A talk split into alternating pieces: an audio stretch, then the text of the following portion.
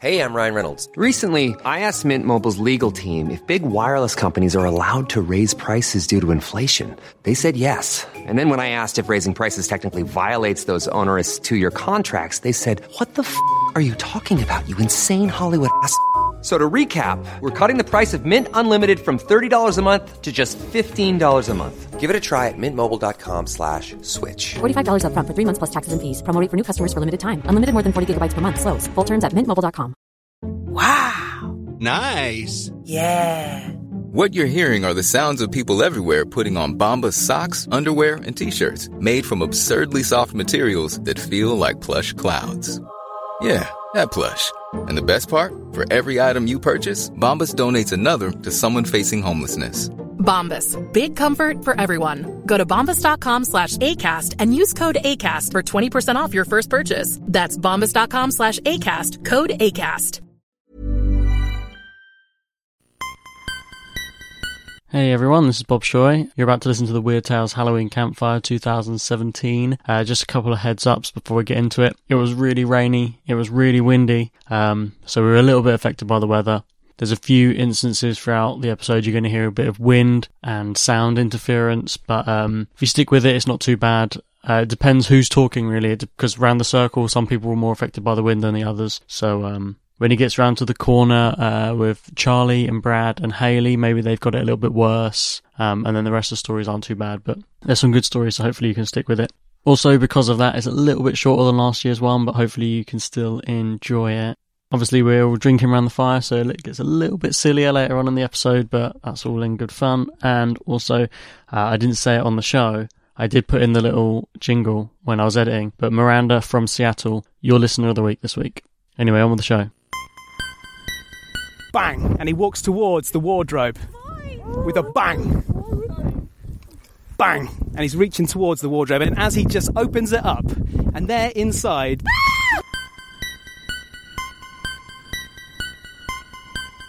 You can guess what's coming.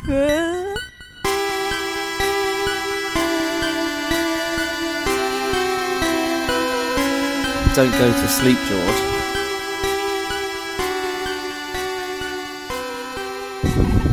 Getting ready to put up like the document of a failed campfire as next week's episode, like the Halloween camp fail. Actually, if you, just a warning, that cardboard box is slightly on fire now, so is that a good thing? Who knows? We'll find out. Was that a meant to happen? No, but that's okay. Well, I mean, by putting cardboard near a fire, it really was near a genius 5 minutes ago. That is a good observation. Yes. Here it goes. Yeah, there we go. That's good. Great. Great fire. Sorry. There we go. Yeah, it's literally just the cardboard going now. So what happens when the cardboard box burns down? Oh, that is burning. Yeah, that's perfect. So, do I just crack on? Yeah. Introduce it like you're doing a normal show. It's like you've done it a million times. Whose show is it? Okay, hello, and welcome to Weird Tales and the Unexplainable. You're joining us here around a cosy campfire in the freezing, driving rain and wind. Welcome, Storm Brian. Doesn't Brian take the edge off it? Yeah, he's like the guest. So, if you're joining us and you're a fairly new listener, you might not have a clue what's going on. Last year, we decided to do this. Just get around a campfire and tell some scary stories. Yeah. Which was good fun. So we said to ourselves... let's do that again, and so we're doing it again. I actually have a story this time as well, which is grand. Now we're going to start. Great. Okay. Oh, we're doing intros, aren't we? Yeah, don't try and get out of it. Oh, right, okay. Oh, bloody hell. Do this beef, do that beef. Okay, so I'm going to go around the fire now, and try and not burn my arse as I go around the edge of the fire. So... with us here next to me, you can't see next to me because this is audio, but next to me is Sean. Say hello, Sean. How you doing? So Sean, what are you doing here, Sean? How do you know? The Ouija board man. Well, the Ouija board man. Okay, so Sean is the Ouija board man. Shut up. Okay, so Sean joined us on the Ouija board episode because me and Tissy were too scared to do it. So welcome back, Sean. Really good to have you with us. Then there's my seat. I'm Beef.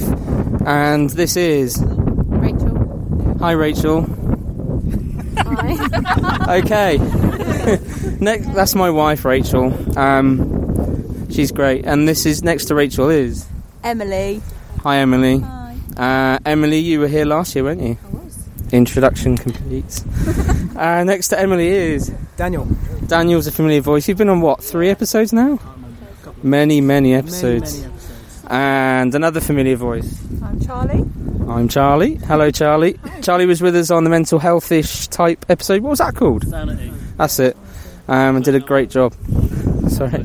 And we have... Hayley. Hello. Hi, Hayley. Hi. You were also here around the campfire last year. Yes. You guys had some really good stories. Oh. Have you got any more this year? No, they're not good. Oh. They're bad this time. We've got some. Yeah, but they're not scary. It's all right. I've missed the breed. Okay, we'll take all we can get. Now you know the standards that we're going to have on this. Okay. Hey, Brad. How you doing? You all right? I'm good, thank you for asking. No, none of you have asked how I'm doing, by the way. Just putting that out there. Bradley's been around on a couple of pods, and if Brad's he is on the beer pod for the next like half a year by the sounds of things. Okay, cool. And next to Brad is Alton. Hey Alton, how you doing? Alton was here last year, weren't you? Yeah. So I don't know why I said it like that. You're like chatting everyone up. Well, you said intros. Hey, hello, Lids. Hi. So Lids is here with Tis, and that's all you need to know about Lids. Nice to have you with us. I should be a game show host, shouldn't I? Yeah, it's great. Okay, hey Tissy. How's it going? Yeah, you know who Tissy is, and Mr. Bob Schroy. Hello. Yeah, and finally, but not leastly, Becca. Hey. Hey Becca. Hey. Becca is also, so I don't think anyone's here that hasn't been on the pod before, which is super fantastic. Okay, should we just dive in? Yeah. Before the rain, before Brian comes and blows us down. Yeah. Okay. Have we got any takers? Who's got a story? I'm just here for the crack. Oh, it's just surfing on our glory. Great, thanks, Sean. Yeah. Is anyone going first? Oh, I don't want to go first. You said you've got a story. I have got a story. Yeah, come on then, mate. Oh, okay. That was easy. Yeah, but then I'll get out of the way. So, I'm really pleased that I've got this story because I remembered it like this morning.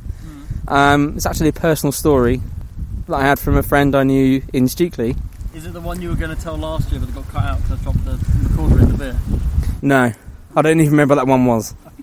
No, it's not that one. So, it's raining.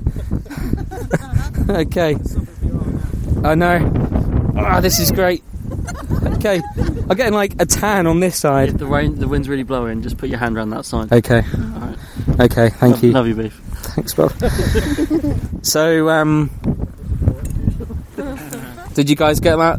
Create a shield with your hands if... It's too windy. So, I had a friend, and this is... I'm trying to be dead serious now after chatting you all up, which is difficult. But I had a friend who lived in... If you go in Stukeley, there's like a really old manor house about halfway down, not far from where you guys used to live. Yeah. It's it's kind of opposite Dove Street. I've been in it. You've been in it?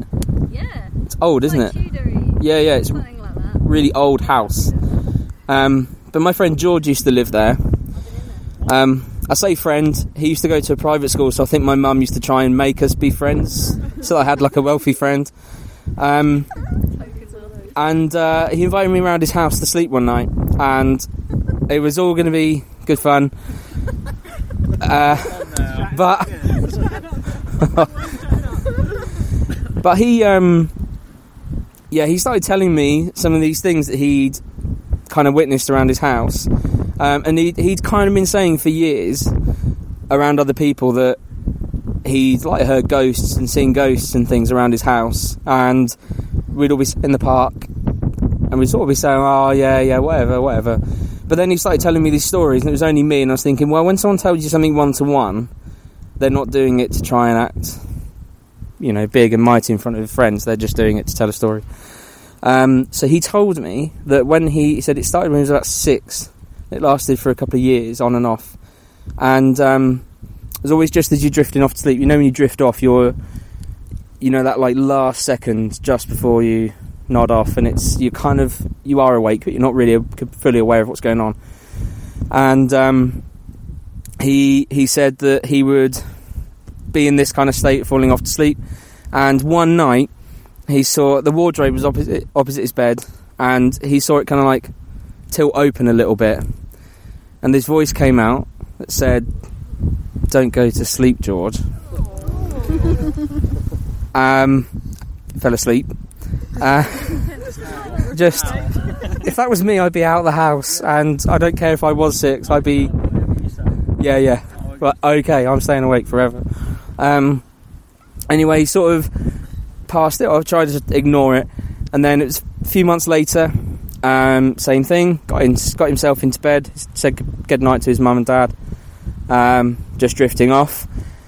And from like the way he explained it to me, it sounded, he said it was like this voice was coming from underneath his bed, but he said he could kind of feel it, like almost like vibrating through his mattress, and he said he was so scared he did a little wee. So I hope George isn't listening, I've just ruined it. So, anyway, this voice came out, same sentence, "Don't go to sleep, George." And didn't get much sleep that night. And he kind of went on a couple more times. And the third time, he said that he was laying in bed, just drifting off. Same thing again. He said he looked, and out the corner of his eye, saw his mum just sort of looking, and she said, "Don't go to sleep, George." But in like a, you know, in a friendly way, like a jovial way. Woke up in the morning, remembered his mum had gone on a business trip. She's like, okay, well, that was my mum. And he said years went past. He said this time he was about, so when I was invited to sleep at his house, I must have been about 11. So I suppose maybe when he was 10. So it was a few years had gone by, and he said he had one final kind of like encounter with this apparition. And he had actually been to sleep and woke up, turned the corner, and walked down the hallway. At the end of the hallway was this shadowy figure, and it said, "Don't go to sleep, George." So he started to walk towards it, and as it, why he did that, I have no idea. And as he walked towards it, it faded, and it was like just outside his bathroom. Went to the toilet. Never happened again. Nothing like that ever happened again. So he told me these stories, so I kindly refused his offer to sleep at his house. I kind of, we forgot about it, and I was kind of walking back from school one day. I was just about to go up into year 7, so it was just as leaving year 6 or whatever. Yeah, that's before 7. And I saw him with his mum, and his mum was trying to invite me over for dinner. And I came back into my head. I was like, George was telling me about these ghosts that live in your house. And she looked at me and she said, "We don't talk about ghosts in our house." And it was weird, because I was thinking, well, if she just thought it's George being silly, then she wouldn't have said that. But she said, "We don't talk about ghosts in our house." She didn't say, "There are no ghosts, don't be stupid." However, well, there's the, well, the reason that they don't talk about ghosts in their house, oh well, maybe, but is because this, when George was telling his mum and dad these stories, his dad was reminded of his mum. And his mum, when she was, so George's grandma, when she was little, lived in London with her parents, and obviously it was just at the end of the war, and so she'd got quite a lot of anxiety from her parents telling her to not go to sleep at night in case they had to get out of the house quite quickly. And they would often come into her room and tell her not to go to sleep, just wait, just in case something's going to happen. So George's grandma built up loads of anxiety over this, and for years would sort of just go in to check on George's dad and just make sure he was okay. So that's why his mum possibly was a little bit spooked, because she was thinking that's what his dad her mum used to say to him. So it's horrible, isn't it? Sorry? What do you think about the grandma? Well, I'll let you decide. Wow. Favourite. Well. Anyway, so that's my story. Thank you. Yeah. Thank you. Who wants to follow that? Okay, so that looks like it's the only story we've got for the night. So. I've got one, but I'll wait till later. Charlie's got a story. Okay, so Charlie, is this as terrifying as the one you? Okay, thank the Lord, because. Yeah, sorry about that, everyone. That was horrible. Is this your reaction when I went and then, and you were like, and then?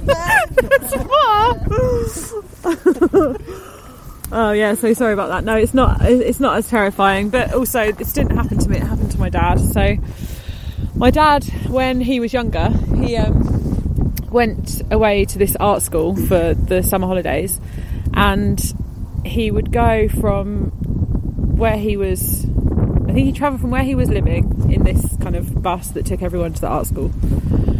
And at one point, just before they got to the art school, every single day at this one point the bus would break down every single day, and he said it was just like a bit annoying, and everyone always noticed that at this exact same place the bus would break down.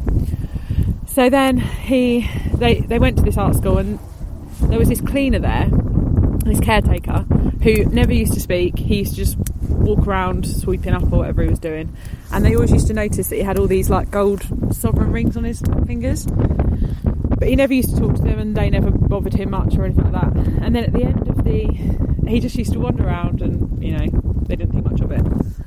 And then near the end of this like summer of doing this art school thing, they came across this picture, this like, you know how they used to do portraits of people like a long time ago, and they came across this picture of this man, and it was like it'd been put in a cupboard or something, and it had been like, it was all dusty, and it hadn't been put up on the wall or anything like that. And the picture was of this caretaker, and he was sat like this with all the rings on, and there was a date of like, you know, a date of birth to a date of death, and then they never saw him again. But there was only a few of them. I think there was only like 3 of them who had ever seen the guy, and they were asking around about this guy. They were like, "Oh my god, we found this picture. You know, does anyone know anything?" And no one else had seen this guy. Just these 3, the 3 of them. They're like, "No, we never noticed anyone around." Yeah, a bit weird. Lovely. Yeah. Like all 3? Yeah, just 3 of them. Yeah. No one else. Awesome. Thank you. Who's next? Thanks, Charlie. I don't get mine going next because mine's not awfully scary. So you could have just passed it. Sorry. Okay, which side are you talking to? Either. Oh, okay.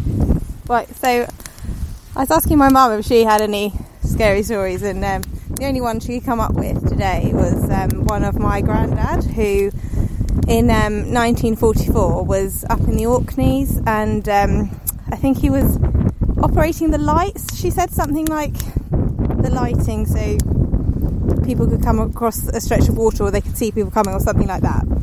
But anyway, so while he was stationed up there, they had to do sentry duty, and he was on a night shift one night, so he walked out to wherever the sentry box was on his own, you know, settled down for the night. And like, he wouldn't be the type of man to make this kind of thing up. And he said, he swears, there was really clear footsteps coming towards his box. So, of course, his duty was to investigate. But, of course, you can guess what's coming. There was nobody there. And he had to walk back alone that night, apparently, back to the places they sleep. And, yeah, it for him for a good little while, yeah. So that is literally it. That's the only person story that, like, of someone I know. I've got a bit of local legend story to throw in there. Are you going to chuck it in now?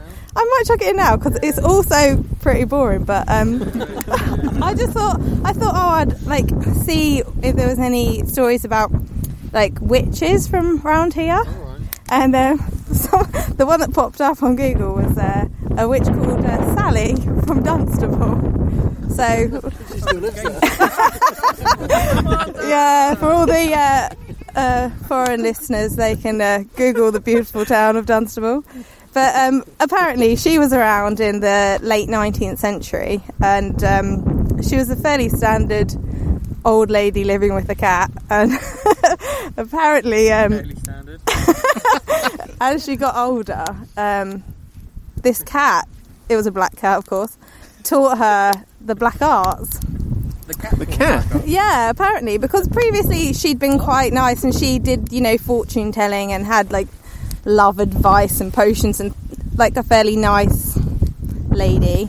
But after it got a bit darker, she would curse anyone who crossed her path, and it caused such upset in the town that they like forced the main town person to hold a trial, and she was found guilty and sentenced to burn alive or burn to death. Yeah. And while she was being burned at the stake or whatever, she didn't go quietly. She was ranting and raving, cursing, threatening all the people that she would get revenge. Why not? And sure enough, apparently the town was terrorised after her death by this haunting, this ghost, so much so that they had to do an exorcism. And apparently Sally, her spirit, her ghost, was exorcised into this bottle, which was then corked, buried somewhere in Dunstable with stones on the top, and should anyone ever disturb it, then she will rise again. Wow. We should go. That's horrible. Do you know where it is? No, apparently they don't know where it is. Let's go dig it out. Yeah. But there you go. Yeah, no. That's so. Story. I'm just disappointed she's called Sally. Not a good witch name. Okay. I can relax now because that's me done. I'm proud of you. Do you want to go next? I'll go on. Oh, anyway, going on from Hades, one about her granddad, and say that there was no one there when he looked. I remember I don't have any, like the last time we did the campfire, I didn't really have any personal stories, so I was like, I don't know what to do. But I remember one of our landlords, our local, I remember him. He's not there anymore, but it was a fair few years ago. But he told me a few stories that he went through. The first one, he was basically, I can't remember where he said he was. He was in like Devon or Cornwall or something like that, and he was with, I think he was taking his dog out for a walk, just along like the fields and stuff like that. And he saw this old boy. He was the farmer. He said he can clearly see him. He said, "Morning, mate. How you doing?" But nodded at him. Carried on walking, walked past him. He turned around and he was like, "There was no one there." He walked back again. He was like looking around, and he said, "I swear he was there," and then he wasn't. It was just one of those things that, and he still, haunts him to this day. It's just like, where did this bloke go? It's like, did he fall out in a ditch, or was he actually a ghost or something like that? Is that a normal thing that they cross paths at that certain time point? Well, no, he was literally on holiday. Oh, yeah, he was literally he was on holiday, and he was just taking his dog for a walk, and he was pretty shook him up a bit. And then the other one, he said it was him and his mate were driving in a car just down a road. They should do.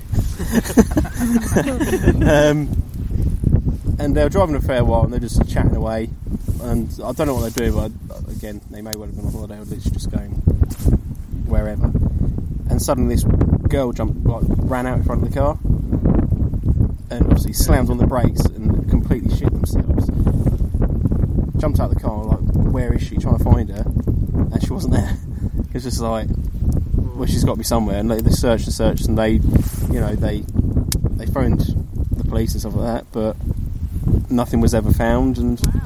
So yeah, it's just one of those things that you hear a fair bit of, actually. Like, you know, that's my worst fear. Someone like a girl jumped out while I'm driving. Yeah. I always think it's going to happen. Yeah. What, a ghost girl? A ghost girl, yeah, a ghost girl. Right, okay. My father was a ghost girl. It's a big girl. Yeah, probably the worst. That's like, do you remember we rang up my cousin on the show once, and he said his dad hit someone on a motorbike.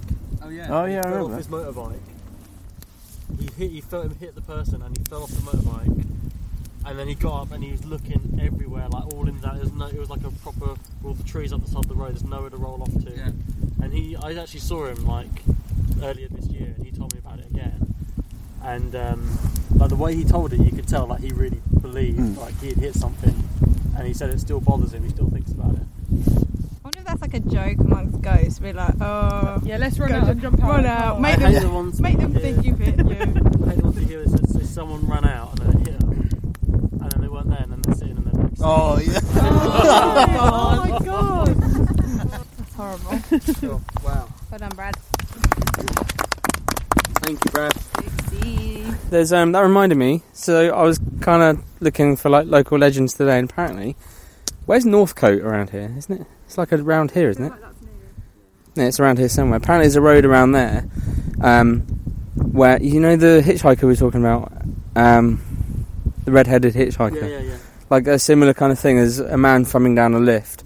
So when you pull over, nowhere to be seen, apparently. Around here somewhere. Sounds horrible. Who's next? I don't mind doing one. Oh. Dan. Me versus Dan. I'll fight for it. I don't mind. Okay. Dan, do you want to go? Alright, let's get over there with you. Oh, a bit like that. Yeah, right. Don't get your hopes up. Okay, so I've got this mate called Dave who works in London. He's really quite a sensible bloke. He's not the kind of guy who'd make something like this up. So when he told me this story, I was I'm inclined to take him seriously. So this happened to him around this kind of time last year. It was the day before Halloween, and Dave, as I said, Dave works in London. And he's got, you know, he works right in the city. He's got a very busy job, and so it's the day before Halloween. He's got a big contract on, and he's only got like 5 minutes for lunch. So he goes out of the office and goes to grab a bite to eat. And as he's walking back to the office, he's in a hurry. This old lady just by the side of the road grabs him by the ankle and just kind of in. She was, yeah. Classic kind of. Yeah. I'm just going to bend over to take this young gentleman's ankle. She grabs him by the ankle in kind of classic old Haggarty Witch type style. He just kind of goes, "Oh, please, can I have some money?" Or, you know, something like that. Basically, asks for some money, and he's kind of, as I say, he's in a hurry. He's like freaked out by this weird old lady grabbing his ankle, and so he kind of just shakes her off and is like, "No, yeah, sorry," and just kind of wanders off. And as he's wandering off, he kind of notices her kind of muttering sinister under her breath, which he just shrugged off, thinking, "Oh, it's just a crazy old woman, never mind." So he goes back to his job. He's sitting at his desk and he's just kind of finishing off the day's work, and as he's sitting there at his desk, he kind of notices this kind of really faint scraping noise, just like a little scraping noise, and he's looking around, can't see anything causing it. Sounds like a mouse like chewing on a cable or something, but it goes on all afternoon anyway, and he's like, whatever, doesn't really think anything of it. Later that day, he's going home. He's on the tube, and he's just standing there, and he can kind of hear like a kind of like a muffled thump.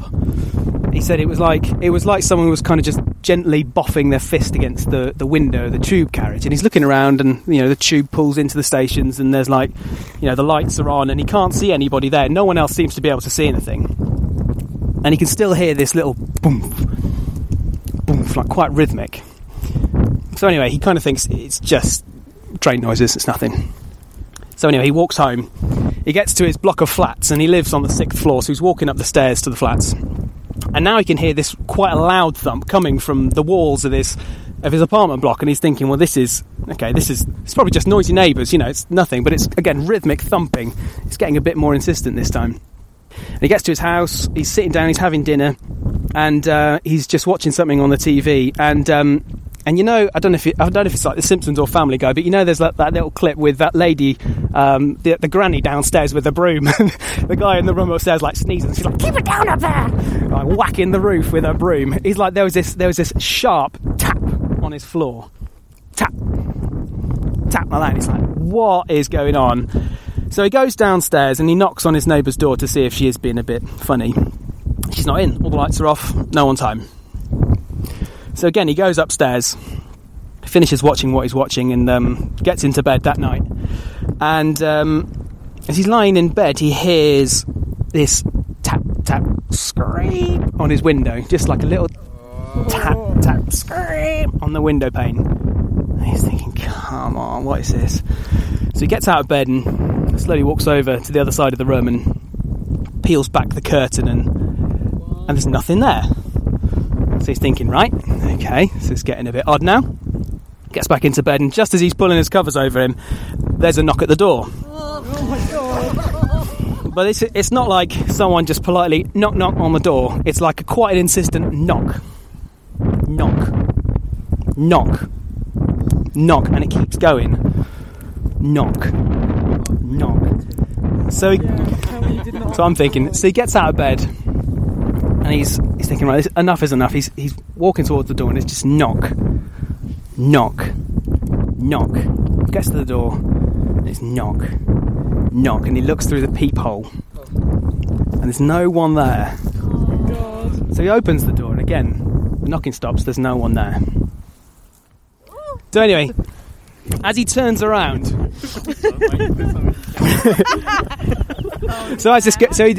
he turns around, he shuts the door, and as he shuts the door, from his bedroom he hears... bang. And now it's a bang. And it's insistent, it's bang. So he walks back towards his bedroom, and as he looks in, he sees his wardrobe and the doors are shaking with a bang. Oh my God. Bang. And he walks towards the wardrobe with a bang. Bang. And he's reaching towards the wardrobe, and as he puts his hand on the wardrobe door, and it's still going bang. Bang. And he slowly pulls back the wardrobe door, and the bang, bang is still going. And as he just opens it up, and there inside the wardrobe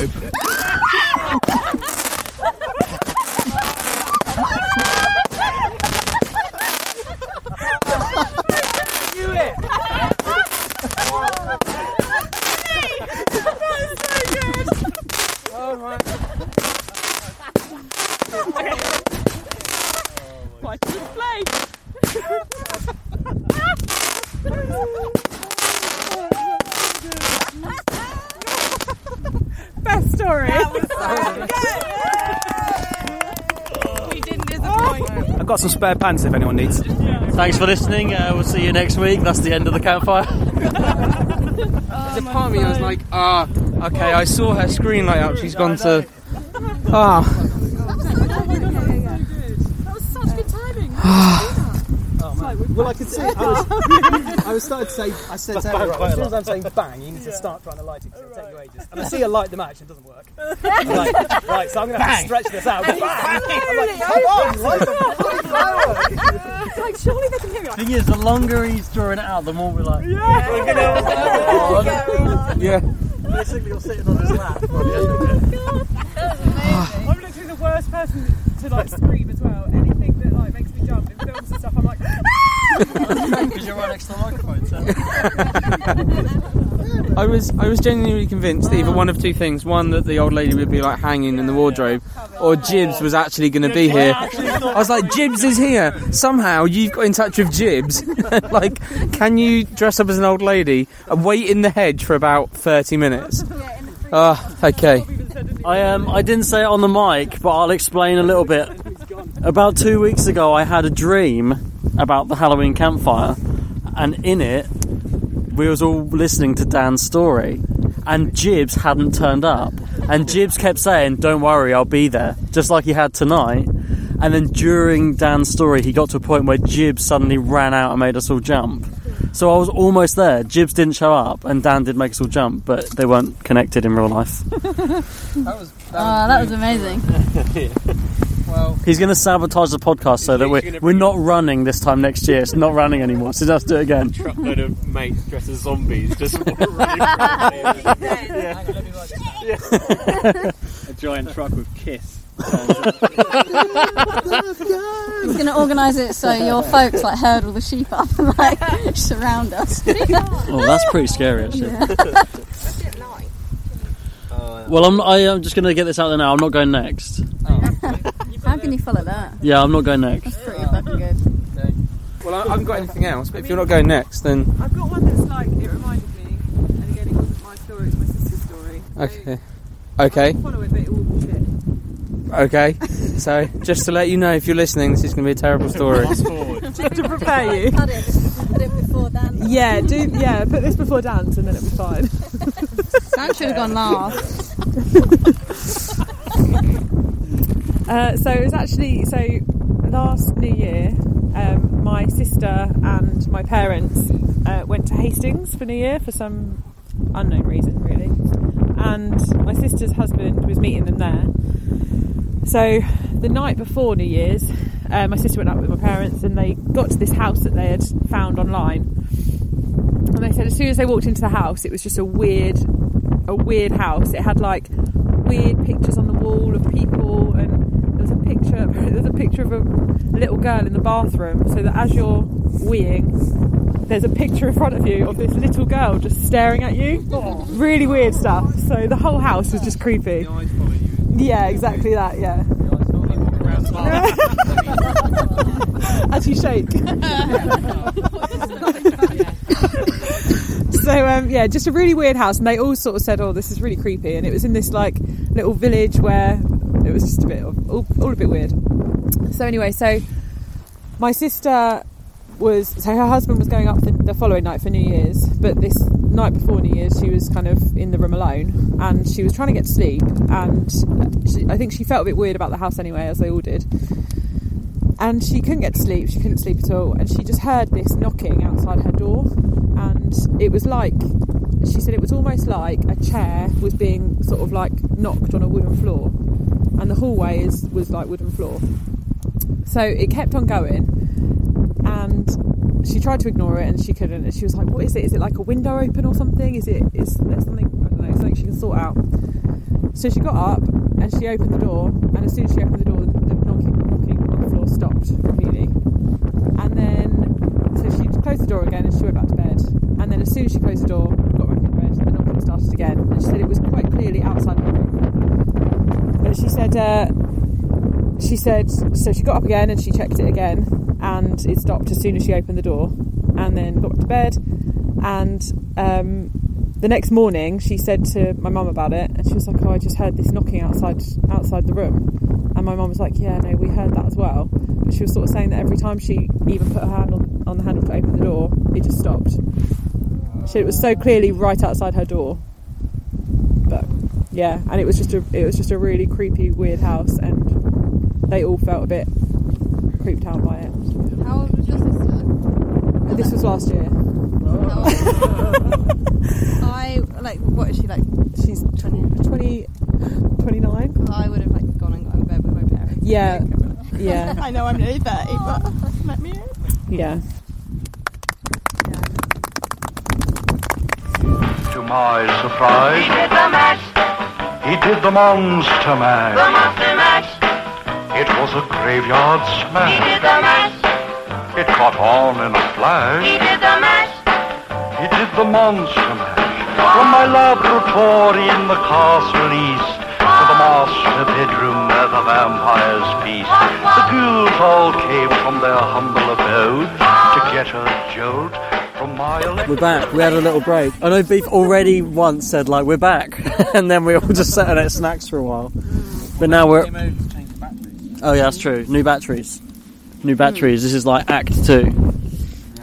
Don't worry, I've got the recorder again. Shoy time. Had a few beers. Oh, it's gone to his head. That was your sister, did you say? Yeah, they're right. Ab lives in... Where does she live? Coventry? Yeah. Yeah, Coventry now. Yeah, don't end up at the end of your bed. Yeah. Weird talk. The last time I saw your sisters, they would have been maybe 10. Yeah. So Ab's like 19 now. I saw her in Milton Keynes, because Coventry's not far from Milton Keynes, is it? So I met up with her in Milton Keynes a few weeks ago. Yeah, she's alright, she's good. Come on. Coventry's not. I might not be thinking of Coventry then. Daventry. I was like, it's Untry. Daventry. Yeah, she lives in Daventry, so it's like 45 minutes from Milton Keynes. Yeah. So she lives in Daventry. But my mum came down to visit her with Alice, and then those three, while they was there, came over to Milton Keynes, and I met Milton Keynes with them. I had a coffee and had a chat. Took me a whole day to get there. Yeah, took me a whole day to get there because the train was cancelled. I don't have a car anymore because I smashed my van, and the train wasn't running, so I had to get the bus. And obviously they go around houses, but it was great. Yeah, I saw my sister. It was a night. And then she wasn't there when I arrived. She got sick of waiting. I forgot I was still recording as well. Ghost story of the week. How long's it been since we dragged that jingle out? I've got it somewhere. I'll pull it out. I'll pull it out now. Ghost story of the week. Back into the spooky vibes. Okay. Hello. Is it me? I've been away for a while. It's been a while. What's wrong with you? Yeah, I know. I've had a few beers. That's what's wrong with me. Drinking this harvest hop. Yeah, I've got the harvest hops. I've been drinking. Tissy, you want me to go next? Yeah, go on. Yeah, go on then. He's eager. So here we go. Passing over Tissy to baby. Tissy baby. Ooh. All right. So. I didn't actually have a story for tonight. Oh. But then Lyd saved me literally 10 minutes ago and told me a really cool one.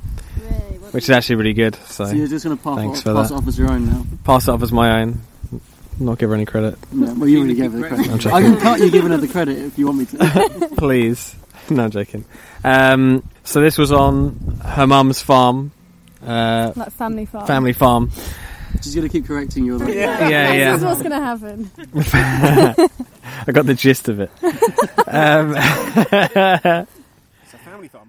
Do. At the end. So she's on the family farm, and she was riding her horse out in the fields, and she saw on top of this hill, she saw her uncle in the distance. I think it was on a cart with a horse. Yeah. With cows, I think. I think it was on a car. Okay. Alright, every line with like a question. And then he saw her on a car. The horse was like a car. And then he was on a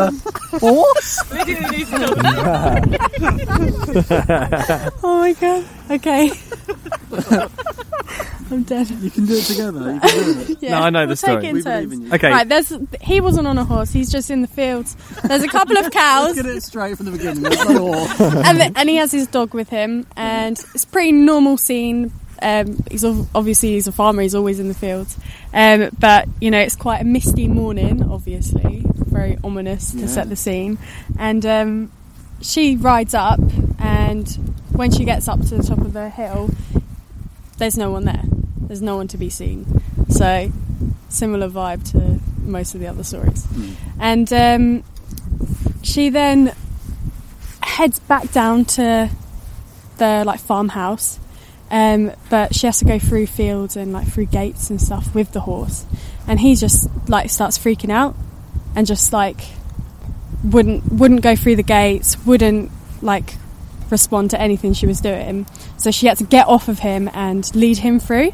Finally they make it back through the gates back to the house, and then she walks into the farm house, and then she goes into the dining room, and her uncle sat there just in the chair, just chilling, just drinking a cup of tea. And she was like, were you not just out in the fields? And he was like, no, I've been here all afternoon. Just no one was there. But I think the farm is just such a weird place. Even when I went to visit as a child, and the last time I went to visit actually, it's just so creepy. So I took my gran and granddad's dog for a walk, and my uncle, that same uncle, is dead now. So the farm's being sold off, and no one lives there. It's just completely being dilapidated and just crumbling.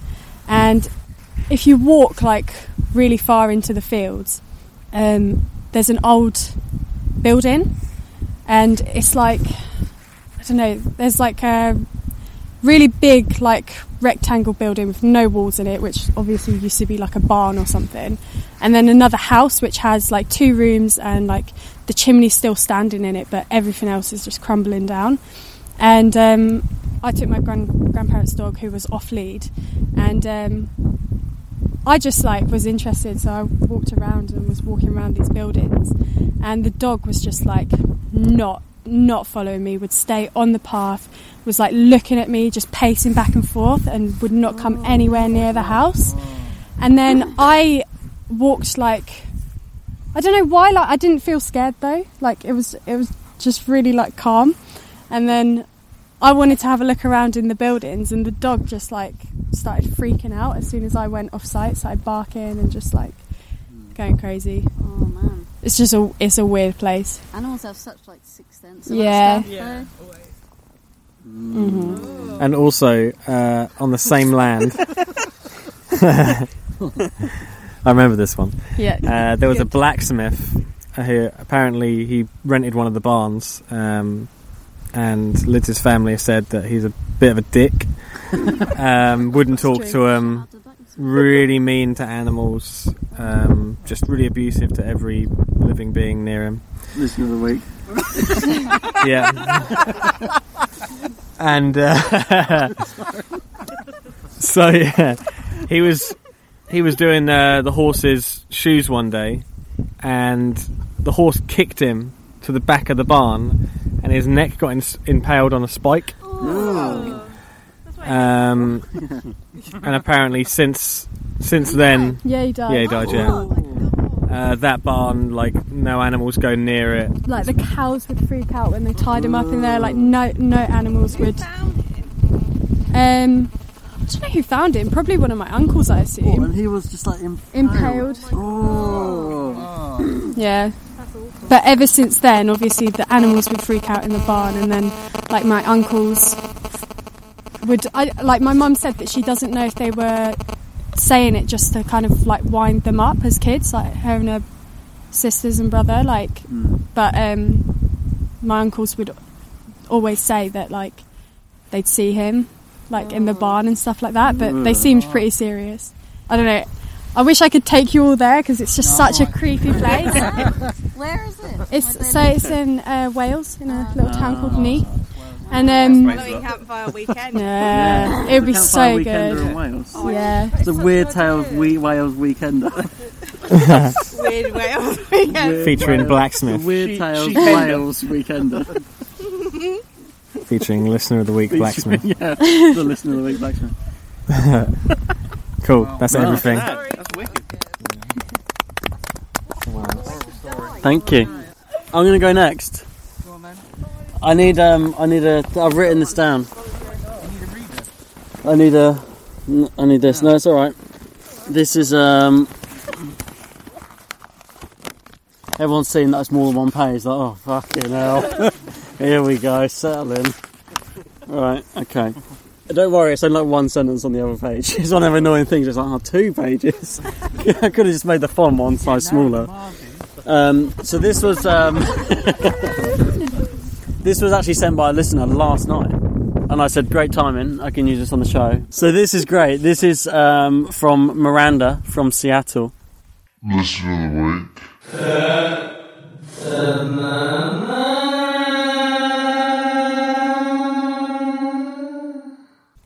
And this is a true story that happened to her. So I have to try and hold this and hold this. Do you want to hold that? Yeah. All right. So I was probably around 13 or 14, and my brother, my mum and I lived in a tiny apartment together. They both had their own rooms, and I, being the baby in a tough living situation, had to sleep on the couch in the living room. I had to do this in two apartments we lived in from the time I was 10 to the time I reached high school. Anyway, I always had a habit of listening to music before I went to bed. Sometimes I had my Walkman, but back then they had batteries, and sometimes I didn't want them to die out, so I'd opt to listen to it on the big stereo, sitting on the coffee table pushed up against the wall. So I had a port for the headphones, and the cord to my headphones was long enough to where I could sleep on the couch comfortably. This particular night, I decided to listen to the stereo, and I remember checking to make sure that it wasn't on repeat, as it had a 4-disc changer. I didn't want to fall asleep with it on all night. So this way, when my CD I chose to listen to had done playing, the stereo would just shut itself off, but that did not go exactly as planned. I ended up waking up sometime in the early morning with only the bright light of our muted TV illuminating the dark room. Make fun of me if you want for using the TV as a nightlight, but growing up in a haunted house has made me very weary of the dark. So she's showing her hand here, it's a haunted house. I glanced up at the stereo, now sitting dimmed above my head, headphones still painfully plunged into my ears, and it turned itself off just as I thought it would. However, it didn't stay off for long. After a few seconds, it started to power up and began flashing to life, with an ominous hello scrolling across the small black screen before me, indicating my CD was starting itself over from the beginning. I didn't think too much of it in the haze of my mind, even though this has never happened before. I figured it would be easier to stay tucked in my blankets and not move a muscle, and just to see what would happen next. I heard the familiar music I was listening to just hours before, only to hear it fade away slightly, but still playing lightly. It sounded as if it had turned itself down, but the numbers indicating the sound settings never flashed across the screen. Before I could think about what was happening, I heard a man's frantic voice. He was screaming bloody murder. The thought still forces chills down my spine. His voice was loud and prominent over the music. It grew even louder as he screamed things like, "Get out, it's burning," and "It's on fire." As soon as I had the sense to pull my headphones out, I did, but I could still hear the volume of his voice growing louder and louder with each second I sat still. In one moment, I jumped up, turned on the lamp, and unplugged the stereo, before calling my brother into the room to tell him what I had just experienced. I still can't use that thing to this day, but my mother still has it, not able to believe that a spirit would dare stay in her house. She's very religious. Either she's in denial or she doesn't want to think about it, given the very spiritual background of her own. Either way, I think she should just chuck that shit in the garbage. So thanks, Miranda from Seattle. Thanks. That's so creepy. Yeah. Ooh, it's suddenly dark. I look up and it's really dark. Am I taking it back? You can. I want another beer, so yeah. Welcome to the For Charlie. Also, that's really close to the mic, so it sounds creepier. So, this is a story from my mum's childhood. This is the story, aren't it? Mum's life childhood. So, I'd like to just take a minute and sit right there.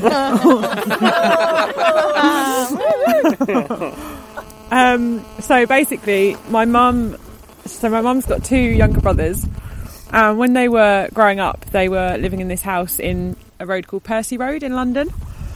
And my mum said it was always really a really weird house. It was really haunted, and they just always felt a bit uncomfortable there. So a couple of times, so obviously they each had their own bedroom, and my mum would wake up a few times in the night to someone knocking on her door and then someone running down the hallway, and she always used to think, oh, it's my brothers winding me up. But every time she would go and check, there'll be like a knock at the door, at her bedroom door, and then footsteps down the hallway, but then nothing. Fireworks. And then fireworks. Jibs.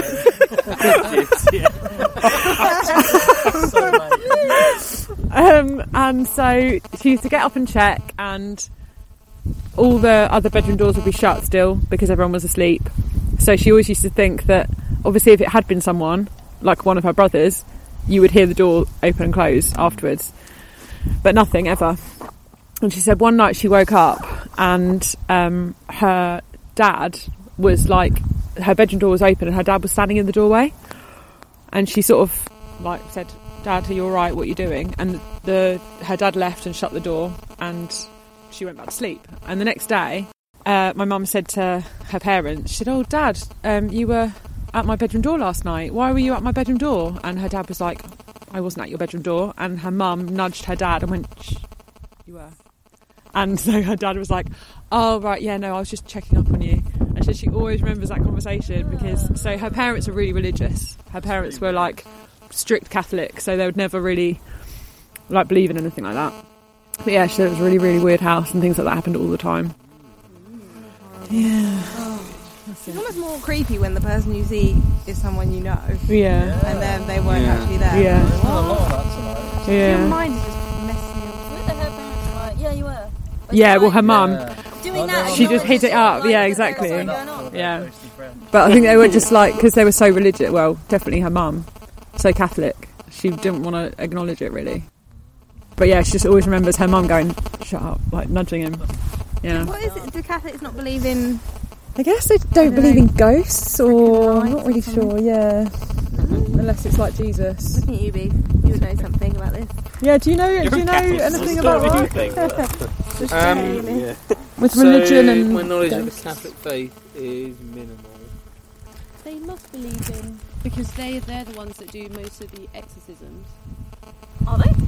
Yeah, it's normally a Catholic priest. That is true, yeah. Surely they... well, Christians, so they must believe in... exorcisms, really. They're quite spooky. But, yeah, because when it's always a priest, isn't it, in horror movies? Well, and we all know that's true. We talk about Unwatchable. They always have the mild man of the priest. What a horrible story. Anyway. Oh yeah, come on. We started off doing this, now we're going to finish doing it. So that was it for Charlie. Thank you. Yeah. I'll take it. Have we really got no more stories? Yeah. If you say, if you wrap up and then do until next time, we can all shout Happy Halloween at the end of it. Okay. Hey, it's Bob. I'm just going to jump in one last time for Beef Starts wrapping up and we draw the celebrations to a close.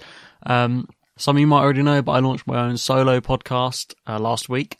So I'd really appreciate it if some of you go and check that out if you're interested. It's called 5 Minute Folklore and it's me. Every episode I tell you a 5 minute folklore story with atmospheric music, sound effects, voice acting, and all the works. And then afterwards I dig into the history and origins of that folklore figure. So episode 1 is out now. It's all about Selkies. And then the next episode I'll be looking at Scandinavian folklore. So yeah, go check that out. I really appreciate it. And if you go and, like I always say, leave a rating and review on Weird Tales, also go and leave a rating and review for 5 Minute Folklore, because getting some of them in the first sort of month the show's up is really going to help that out. So I put a lot of work into it. I'd really appreciate it if some of you go check it out and show some support. Thanks a lot. Anyway, back to beef at the campfire last week. So, thanks for listening. It's, the ending of every one of our shows is like this. It's so shitty. So thank you for listening. Join in next Halloween. If you want to... come back in 2 weeks' time. Well, they'll come back next episode. Apparently, it's my episode next time, so you know it's going to be a good one. I have no idea what I'm going to talk about. Actually, I do know what I'm talking about next time. Tune in for 2 weeks' time.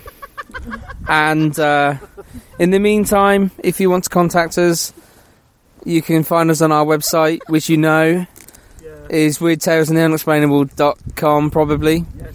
And that's got our Twitter handles. It's got our Facebook page on there. Yeah. It's got our email address on there, which is unexplainableuk@mail.com. unexplainableuk@mail.com. Email us your ghost stories. Email us your stories. Say hello. Buy some merch. It's all on there. Become a Patreon on our website. There's links on. So much Patreon stuff going on. Get on board. You wanna if you haven't become a Patreon yet. Pay $5 a month. Dude, I've got the thing. 7 extra episodes a month. Which is mental. For $5, that is a steal. Please be a patron. And you'll also $40 a month. And you'll also get the exclusive content from Unwatchable. Unwatchable is brilliant. We started it yesterday. Me and Bob watching movies. So, oh yeah, and if you have a horror movie or any kind of movie which you think is shit or good, then let us know. And if we've seen it already, we won't watch it, but we might watch it, and then we'll rate it. Anyway, thank you for listening. How are we doing it?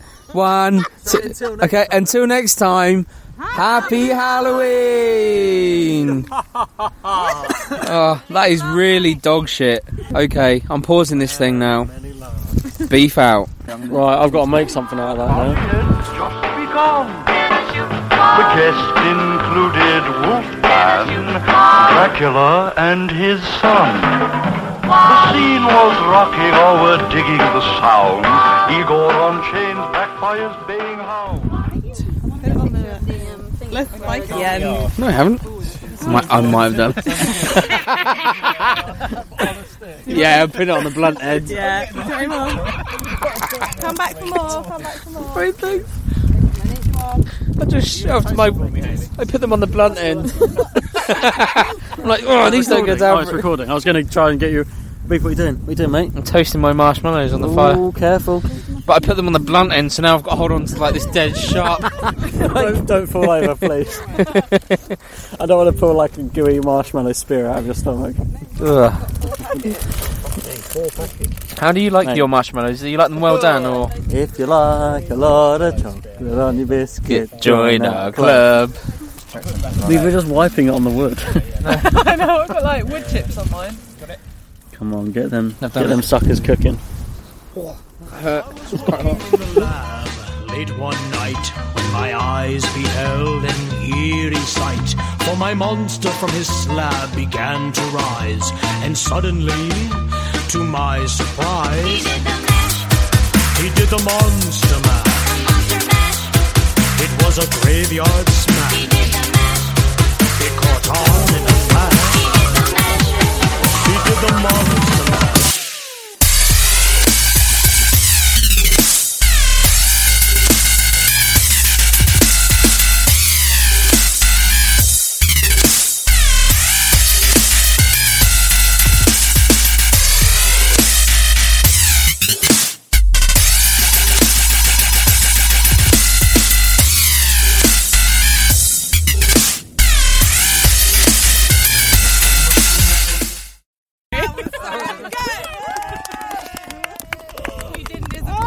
Got some spare pants if anyone needs. Give me some of them covers, beefy boy.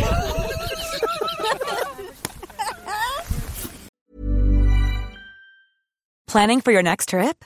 Elevate your travel style with Quince. Quince has all the jet-setting essentials you'll want for your next getaway, like European linen, premium luggage options, buttery soft Italian leather bags, and so much more. And is all priced at 50 to 80% less than similar brands.